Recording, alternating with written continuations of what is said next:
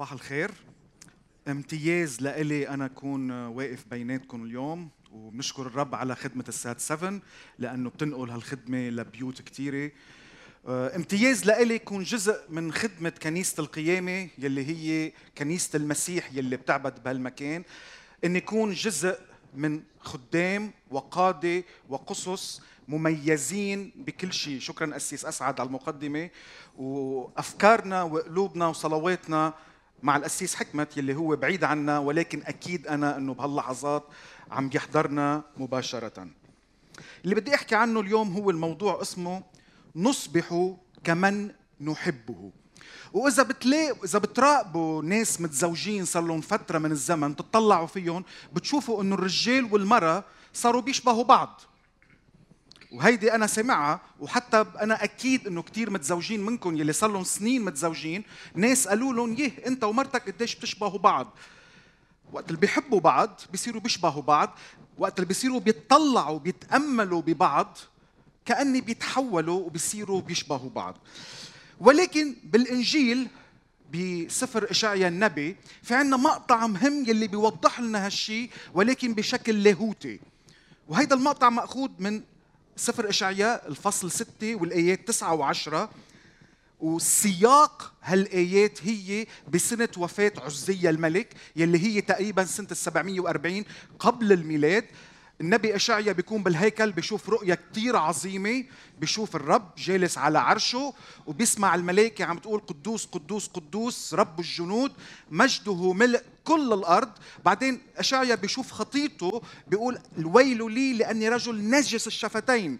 ولكن بيجي ملاك بيحمل جمرة وبيحطها على لسانه والرب بيكلمه وبيعطيها الرسالة. بيقول اذهب وقل لهذا الشعب اسمعوا سمعا ولا تفهموا وأبصروا إبصارا ولا تعرفوا. غلظ قلب هذا الشعب وثقل اذنيه واطمس عينيه لئلا يبصر بعينيه ويسمع بأذنيه ويفهم بقلبه ويرجع فيشفى. صراحة ايات شوي صعبة. كيف الله بيأمر الشعب إنه ما يفهم كلمته؟ تصور حالك أنت بمجموعة أو أنت عم تعلم مجموعة كلمة الله والله بيقول لك إنه بدي إياك تحكيهم بشكل إنه ما يفهموا. كيف منفسر هالآيات بضوء عدالة وبر الله؟ كيف منفهمهم؟ كيف بدنا نضلنا محتفظين بفكرة يلي الكتاب المقدس بيقولها عن الله إنه هو بار وعادل وقدوس؟ بالواقع في سياق. إذا بنشوف أول خمس فصول من رسالة أشعيا بنشوف الرب عم بيحكي لأشعيا وعم بيقول له إنه قول للشعب أنتم عم تعبدوا الأصنام وهالأصنام رح تجيب آخرتكم. ولكن أول شيء مسأل سؤال بديهي كيف أشعيا فهم أمر الرب؟ نقرأ بأشعيا 28 9 ل 10 أشعيا عم بيقول إنه الناس عم بتقول عنه الناس عم بتقول عن أشعيا لمن يعلم هذا العلم؟ ولمن يحاول أن يفهم تعليمه؟ أللمفطومين عن اللبن الحليب؟ أللمفصولين عن الثدي؟ يعني هل قد كانت رسالته لأشعيا بسيطة وواضحة لحتى يلي سمعوا هالرسالة قالوا شو عم تعطينا؟ هيدي هي رسالتك؟ هيدي رسالة ليلي بيعلموا روضة أطفال. هيدي رسالة منا خرجنا. وهون إشعيا واجه ما يسمى بمعضلة المبشر وهي إنه وقت بيعطي رسالة للتوبة ووقت الشعب بيرفض هالرسالة بيأسوا قلبهم.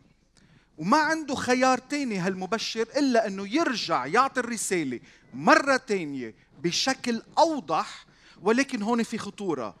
إذا رجعوا رفضوها ورجعوا رفضوها بيوصلوا لنقطة يلي بيتخطوا خط اللا عودة وهيدا هو الوقت يلي اشعيا عم بيبشر فيه وعم بيحكي فيه. بالرغم من إنه كلمة صنم أو وثن منا موجودة بهالاصحاح من فصل من اشعيا ستة ولكن المعنى هنيك ووقت اللي بيحكي آه، اشعيا بهاللغة يلي بنسميها لغة تعطل تعطل الأجهزة الحسية. شو هي الأجهزة الحسية؟ هي النظر هي السمع هي الشم هي اللمس. وقت اللي بيستخدم أشعية بسفره هاللغة إنه الأجهزة الحسية تعطلت وين ما استخدمها عم بيشير لعبادة أصنام أو عبادة أوثان. مثلا إشعيا 42 17 بيقول يخزى خزيا المتكلون على المنحوتات القائلون للمسبوكات. أنتم آلهتنا. بالآية 20 بيقول ناظر كثيرا ولا تلاحظ. مفتوح الأذنين ولا يسمع. طب ليش الشعب عم بيتصور هون بشكل فريد إنه أعمى وأطرش؟ السبب اللي عم بيقول لنا إياه أشعيا هو لأنه عم بيعبدوا أوثان. طيب هذا بياخذنا لسؤال تاني. ليش يلي بيعبدوا أوثان عم بيتصوروا لنا إنه لا بيقشعوا ولا بيسمعوا؟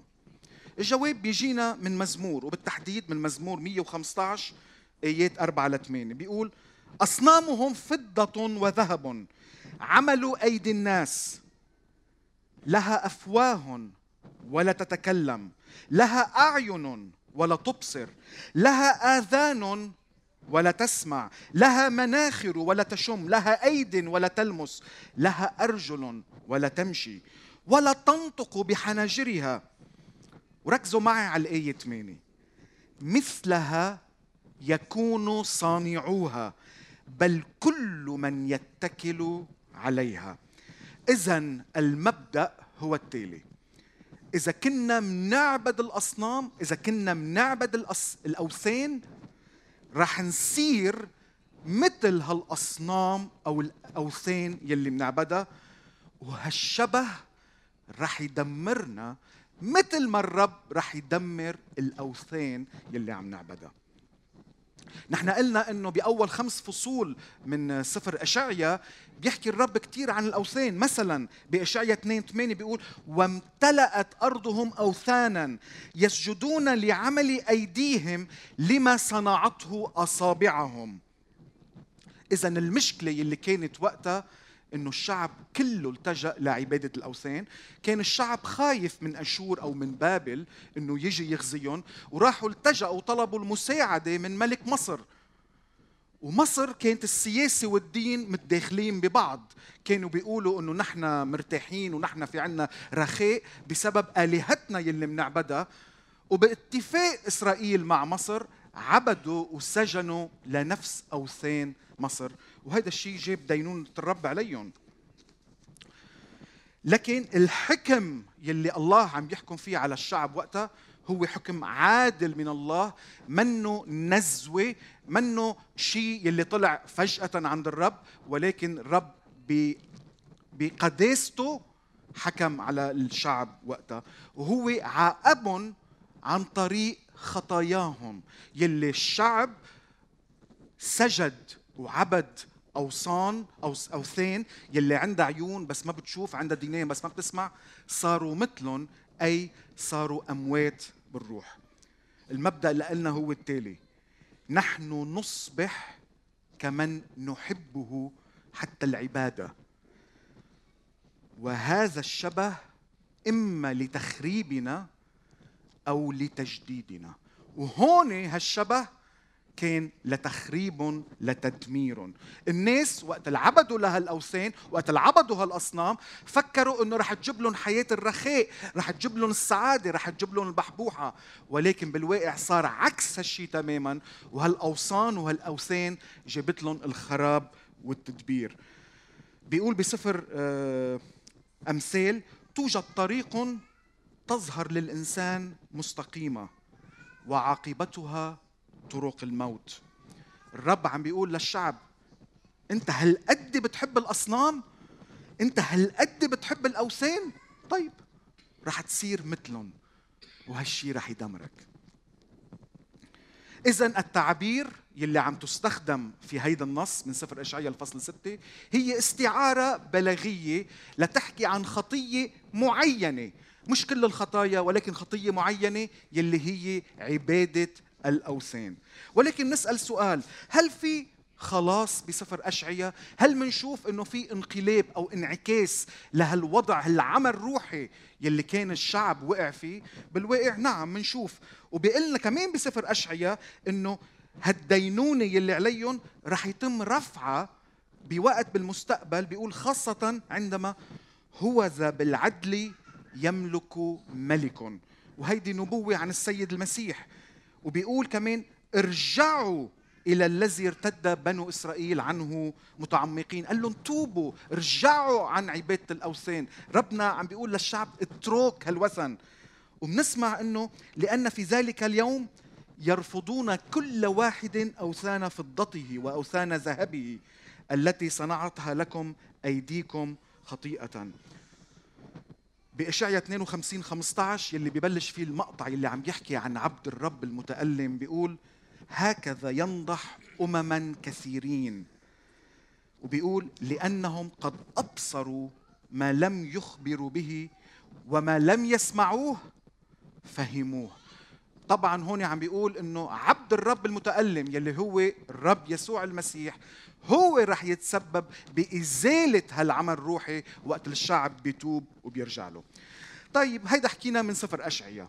شو له تطبيق هالشيء علينا نحن اليوم. نحن وقت نسمع كلمة وثن أو نسمع كلمة صنم دغري بيروح تفكيرنا لقبائل بدائية بأدغال الأمازون أو أدغال أفريقيا أو جزر نائية. ونتخيل ناس لابسين ثياب صغيرة وحاملين آه، بإيدهم رمح وعم بيرقصوا حول النار. ولكن الصورة يلي بيعطيها العهد الجديد عن عبادة الأصنام والأوثان مختلفة كليا عن هالشي ومتطورة كثير أكثر من هالشي. لنسأل كم سؤال. كيف منعرف الوثن؟ شو يعني كلمة وثن؟ أول سؤال. ثاني سؤال. هل بتفتكروا عبادة الأوثان أو الأصنام منتشرة بأيامنا بمجتمعنا المعاصر بيومنا هيدا بمجتمعنا نحن؟ مش عم بحكي مجتمعات بدائية. هل بتفتكروا منتشرة عبادة الأوثان أو الأوثان؟ ثالث سؤال.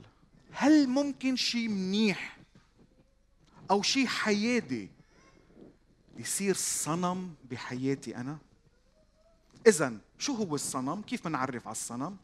هل عبادة الأوثان الأوثان والأصنام منتشرة بمجتمعنا المعاصر؟ وممكن شيء منيح يتحول لصنم؟ بولس الرسول برسالة أفسس بيقول فأنكم تعلمون هذا أن كل زان أو نجس أو طماع الذي هو عابد للأوثان ليس له ميراث في ملكوت المسيح والله. الطماع الطمع شبهه بولس الرسول لعابد أوثان. كمان برسالة كوروسي بيقول الطمع الذي هو عبادة الأوثان. إذا بدي أعرف عن الوثن كل شيء بعطيه ولائي المطلق بصير وثن أو صنم بحياتي. طبعا في عنا تراتبية بالولاء. وقت اللي نحن بنكون عم نشتغل بشغلي ولائي لرب عملي. وقت اللي أنا بكون مواطن صالح ببلدي ولائي لهالبلد. ولكن أنا عم بحكي عن الولاء النهائي أو الولاء المطلق. لمين ولائك؟ إلى من تنظر أو إلى ما تنظر لتاخذ منه معنى هدف وقيمه حياتك. هالشي يلي هو غير الإله الخالق ضابط الكل إذا كان الشيء اللي عم تاخذ منه معنى وهدف وقيمه حياتك غير الله الإله الحقيقي أنت عم تلحق وثن. وهالشي لإلك بصير صنم بحياتك. شو هي بعض الأصنام المتفشية؟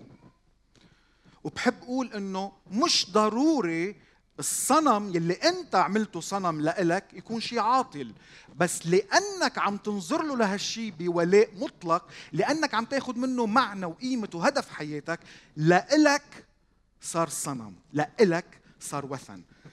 في عنا أصنام سياسية. وهيدي متفشية عنا بالشرق بشكل مخيف. أصلا مش بس بالشرق متفشية بكل الكرة الأرضية. الثقة المفرطة بزعيم سياسي أو بحزب سياسي معين وبناء كل آمالنا عليه إنه رح يهتم فيي من الرحم إلى القبر هيدا بيصير لإلي صنم. فيك تسأل حالك سؤال هذا سؤال تشخيصي لتشوف إذا أنت عندك هالصنم. هل بتشكل لاهوتك بناء على سياستك؟ أو سؤال تاني هل عدلت بإيمانك اللاهوتي لحتى تنسجم أكثر مع جماعة معينة يلي عندها خط سياسي معين هيدي أسئلة تشخيصية فيك تسأل حالك فيها لتشوف إذا السياسة صارت لك معبود في أصنام اقتصادية يعني المال أو محبة المال يا ترى. في مسلسل إنجليزي اسمه ساينفيلد وبوحدة من الحلقات بيقنعوا لجيري ساينفيلد إنه يستثمر مصرياته باستثمار معين. وبيخسر. وبيروح إنه هو عم بيشغل مصرياته هيك فهمان؟ بيروح بيسأل إنه شو صار بمصرياتي؟ بيقول لهم آه أنت يلي شغلت مصرياتك عنا. صراحة مصرياتك مرضوا ومصرياتك صاروا يجوا مأخرين على الشغل بقى اضطرينا نشحطهم. يعني عم بيقولوا له بمعنى تاني إنه خسرت كل مصرياتك. بقى إجا بآخر المسلسل بيوقف على مسرح وبيقول أنا ما بقى بدي شغل مصرياتي. أنا بدي أحط مصرياتي بالبنك خليه يرتاحوا وأنا بشتغل. المال صار له صنم. وكثير منا ننظر للمال إنه صنم كيف بيصير صنم؟ وقت اللي بتقولوا لحالك إذا بيصير عندي مبلغ معين من المال أنا برتاح. أنا حياتي بتكون مرتاحة. إذا أنت بتفكر هيك المال لك صار صنم في أصنام أخرى في أصنام فلسفية. وأكثر شيء بنلاقيها متفشية بالشبيبة من عمر 16 لحديت 25 تقريبا. بنحسهم عم بينطنطوا مثل الطابل بالطج.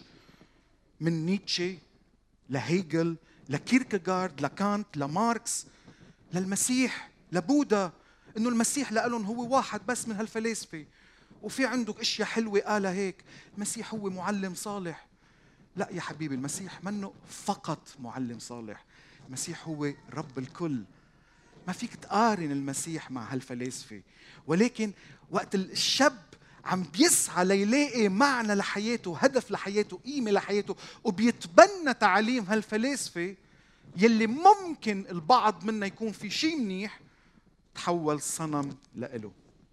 البعض عندهم صنم العرقية أو القومية. الأرض الأرض هي كل شيء بالحرب العالمية الثانية بروسيا تقاتلوا النازية والشيوعية على الأرض. واحد من الفريق كان عم بيقول نحن عم ندافع عن أمن الأرض والفريق الثاني كان عم بيقول نحن عم ندافع عن بين الأرض. وتقتلوا مع بعض وراح ملايين من الدماء انسكبت على هيدي الأرض. الأرض لا للنازية ولا للشيوعية الأرض لله واحترزوا أنه تعملوا الأرض هي تصير وثن أو معبود لإلكم. الأرض الأرض لله. في البعض بياخذوا اللغة بيقولوا أنا لغتي هي اللغة السامية وهيدي هي شيء كثير مهم ولازم الكل يتعلموها. لا يا حبيبي كل اللغات فيها نقاط قوة ونقاط ضعف. تكنولوجيا. البعض بيفكروا إنه التكنولوجيا هي المخلص تبعنا. شوفوا الاكتشافات تبعول التكنولوجيا والثقة المفرطة بالتكنولوجيا ولكن التكنولوجيا منا إلا أداة ممكن تستخدم للخير وممكن تستخدم للشر. وأخيرا الحب الرومانسي. وقديش في ناس خربوا حياتهم لأنه عندهم نظرة غير صحيحة وغير واقعية إلى الحب الرومانسي. وما في شيء أفشل على مر الزمن على كل كوكب الأرض أكثر من الفكرة الخاطئة يلي عنا إياها عن الحب الرومانسي يلي مننظر لشريك حياتنا ومنتوقع منه إنه يسد كل حاجاتنا العاطفية. وما في شريك على وجه الأرض بيقدر يوفي حاجتك العاطفية. لأنه ربنا ما خلق الحب الرومانسي لحتى يكون بمغنى عن العلاقة الصحيحة مع الله. بتلاقوا إنه في ثلاثة من أربع أشخاص مصابين بمرض التعلق العاطفي المرضي. ثلاثة من أربع أشخاص يعني 75% من الأشخاص بحسب علماء النفس بيعانوا من هالمرض. بالإنجليزي بنقول عنه codependency تعلق عاطفي مرضي. أنا متوقع إنه شريكي يسد لي كل حاجاتي العاطفية.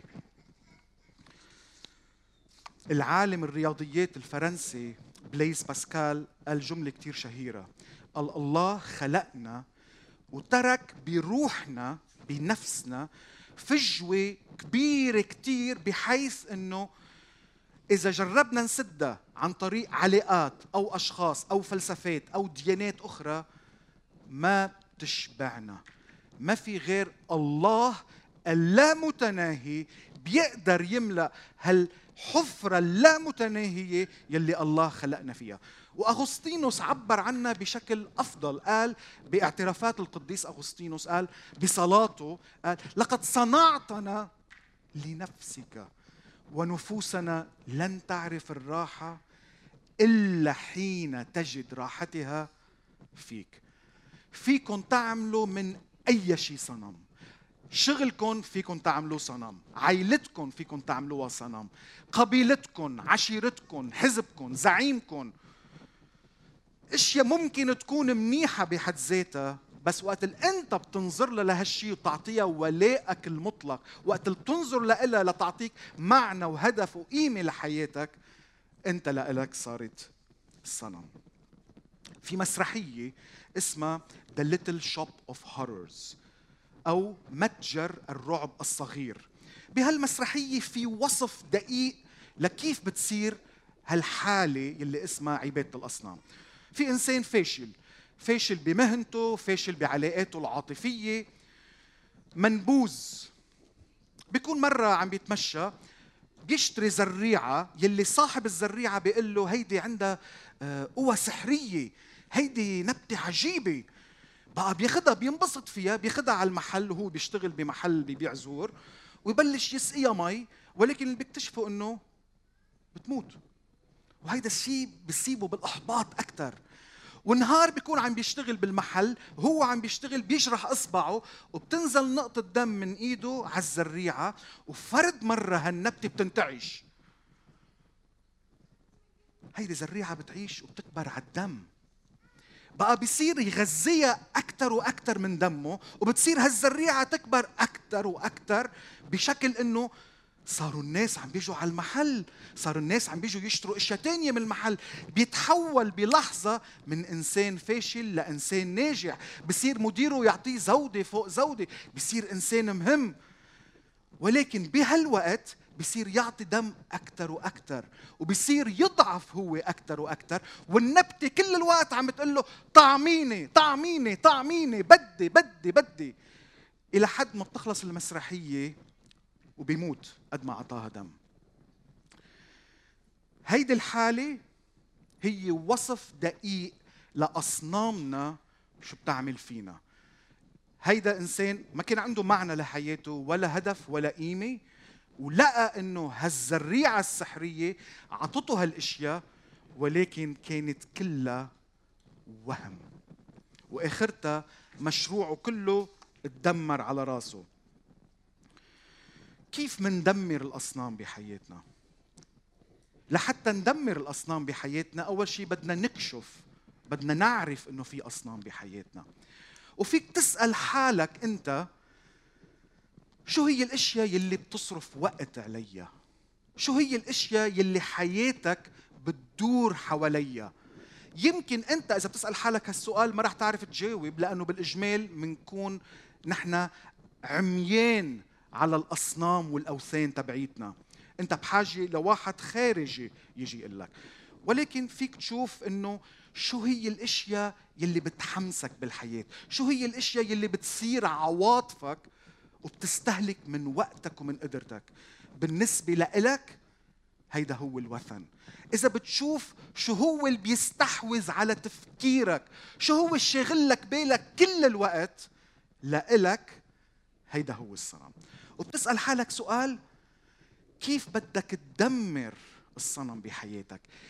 إلى المقدار يلي أنت كنت متمسك هالصنم لوقت أكثر إلى صعوبه تدمير هالصنم بحياتك. أنت بحاجة لمساعدة خارجية. أنت بحاجة ليلي منقول عنه نعمة. نعمة من الله ليكسر صنمك. وهالنعمة متوفرة أكيد ولكن أول شرط هو إنك تسمي صنمك. هيدا هو صنمي. تعرف وعلى فكرة نحن البشر في عنا ميل إنه مننط من صنم إلى صنم إلى صنم. أنا وصغير كنت مهووس إني جمع صدف. وكنت مهووس بهالفكرة وين ما أروح بدي أجيب صدف. أي بلد بروح له بدي أجيب صدف. أي شخص بلتقي فيه عندك صدف. بعدين بعد وقت باخت هالهواية. صار في عندي هواية تانية جمع قلل. نفس الشيء صار عندي مجموعة ضخمة من القلل. ولكن وصلت لمرحلة صارت بيخة. رجعت بلشت جمع طوابع. أي شخص بشوفه بلتقي فيه معك طوابع أنا بجمع لهالبلد. أعطيني طوابع. صار في عندي بالبيت أطنان وأكداس من الصدف وأكداس من القلل وأكداس من الطوابع. إذا ما بتنتبه لحالك بتضلك كل حياتك تنط من صدف لصدف. ممكن صنمك يكون علاقة. إنك تنط من علاقة يلي بوقت من الأوقات كل شيء بالدنيا لإلك هو بهالعلاقة. ولكن بيتدمر هالصنم بيجي صنم تاني من بعده. بتتكرر. شو هو اللي بيستحوذ على تفكيرك؟ شو هو الشغل لك بالك؟ شو هو الشيء شغل لك وقتك وقدرتك؟ هل فيك تسميه تسميه؟ هل فيك ترجع عنه؟ هل فيك تتوب عنه؟ كل إنسان إلى حد ما بيعبد الأصنام. كل إنسان بدرجات متفاوتة وبأنواع متفاوتة. والعبادة الأصنام اجمالا تترافق مع روح غير شاكرة. برومي بيقول لأنهم لما عرفوا الله لم يمجدوه أو يشكروه كإله. لكن لتطلع من عبادة الأصنام مش بس بدك تسمي صنمك بدك تتعلم كيف تشكر الرب على كل شيء عطاك إياه بحياته. تكون ممنون لكل شيء عطاك إياه الرب. كيف منهرب؟ غير إنه نسمي غير إنه نرجع غير إنه نكون شاكرين. الروائي من إيرلندا أوسكار وايلد بيقول عندما ترغب الآلهة في معاقبتنا فإنهم يجيبون على صلواتنا. اللي رح أقوله لأول وهلة يمكن يبين غريب هي بقول لك اشكر ربك على خيبات أملك وعلى الصلوات يلي صليتها والرب ما استجاب لك. ليش؟ هذا الشيء قاله أوسكار وايلد. أوسكار وايلد كان مؤلف روائي بيكتب. مش معناتها اللي عم بيقوله شيء مهم. ولكن بيتطابق مع الفكرة اللي بدي أقولها لأنه أوقات كثير ما بنعرف لشو منصلي. قلبنا عنده أشواق وعنده شهوات نطلب إشياء نحن ما بنعرف إذا هي منيحة لنا ما بنعرف إذا كان قلبنا عم بيخدعنا وهو خادع ومنخدع. وقت صلواتنا لا تستجاب. منصاب بخيبة أمل بغضب بذنب. ولكن هالأشياء منيحة لأنه بتكتشف حالك إنك أنت كنت حاطط ثقتك بأشياء. وهالثقة ما في غير الرب يسوع المسيح بيقدر يعطيك إياها. استفيد من خيباتك استفيد من صلواتك يلي طلبتها أنت بدون ما تعرف ليش عم بطلب هالأشياء. وأخيرا بعد في شيء واحد فينا نعمله. وهو هالشيء يلي بتعمله الملائكة بالسماء دائما. ببطرس الأولى بنسمع نقرأ الأمور التي أخبرتم بها أنتم الآن بواسطة الذين بشروكم في الروح القدس المرسل من السماء التي تشتهي الملائكة أن تطلع عليها. لاحظوا عم بيستعمل كلمة تشتهي. في شيء تشتهي الملائكة أن تطلع عليه. شو هو هالشيء؟ الأمور التي أخبرتم أنتم بها الآن شو هي؟ هي رسالة الخلاص هي رسالة الإنجيل. وإذا بسأل شو هي رسالة الإنجيل؟ بحسب كورنثوس الأولى 15 الإنجيل هو موت وقيامة السيد المسيح. إذا بدي لخص أو شو هي العناصر يلي لازم تكون موجودة لحتى رسالة تسمى رسالة الإنجيل بده يكون موت وقيامة مين؟ السيد المسيح. وقت بقول المسيح هو كل نبوات العهد القديم بتشملها هالكلمة. لكن الملائكة بتشتهي إنه تطلع على هالرسالة. يعني الملائكة بتشتهي إنها تملى عيونها بحكمة الله للخلاص بحب المسيح إلنا. طبعا وقت بقول إنه نطلع مثل ما الملائكة تطلع نحن بنقول بقلبنا أو بمخيلتنا أو بروحنا. في مشهد بدي احولكم على هالمشهد وهالمشهد بيتكرر يوميا بالسماء. ومني عم بالغ وقت اللي عم بقول يوميا. وهالمشهد مأخوذ من قصيدة كتبتها امرأة اسمها مارثا سنيل نيكلسون. مارثا سنيل نيكلسون عاشت على فرشة لمدة 38 سنة. لأنه كانت مشلولة ومصابة بأوجاع يلي ما انشفت منها. ولكن بهالفترة 38 سنة كتبت أشعار صغيرة جدا تاخذ دقيقتين ثلاثة كل شعر ولكن المعاني اللي فيها هالقد عميقة بتطال قلبك. ورح استخدم وحدة من قصائدها رح أقولها بالإنجليزي لأنه في جماعتنا بيناتنا جماعة إنجليز ورح أرجع أنا ترجمها للعربي. القصيدة اسمها شفيعي ماي ادفوكيت I sinned and straightway post haste Satan flew before the presence of the most high God and made a railing accusation there he said this soul this thing of clay and sod has sinned Tis true he has named thy name, but I demand his death. For thou had said, The soul that sinneth, it shall die.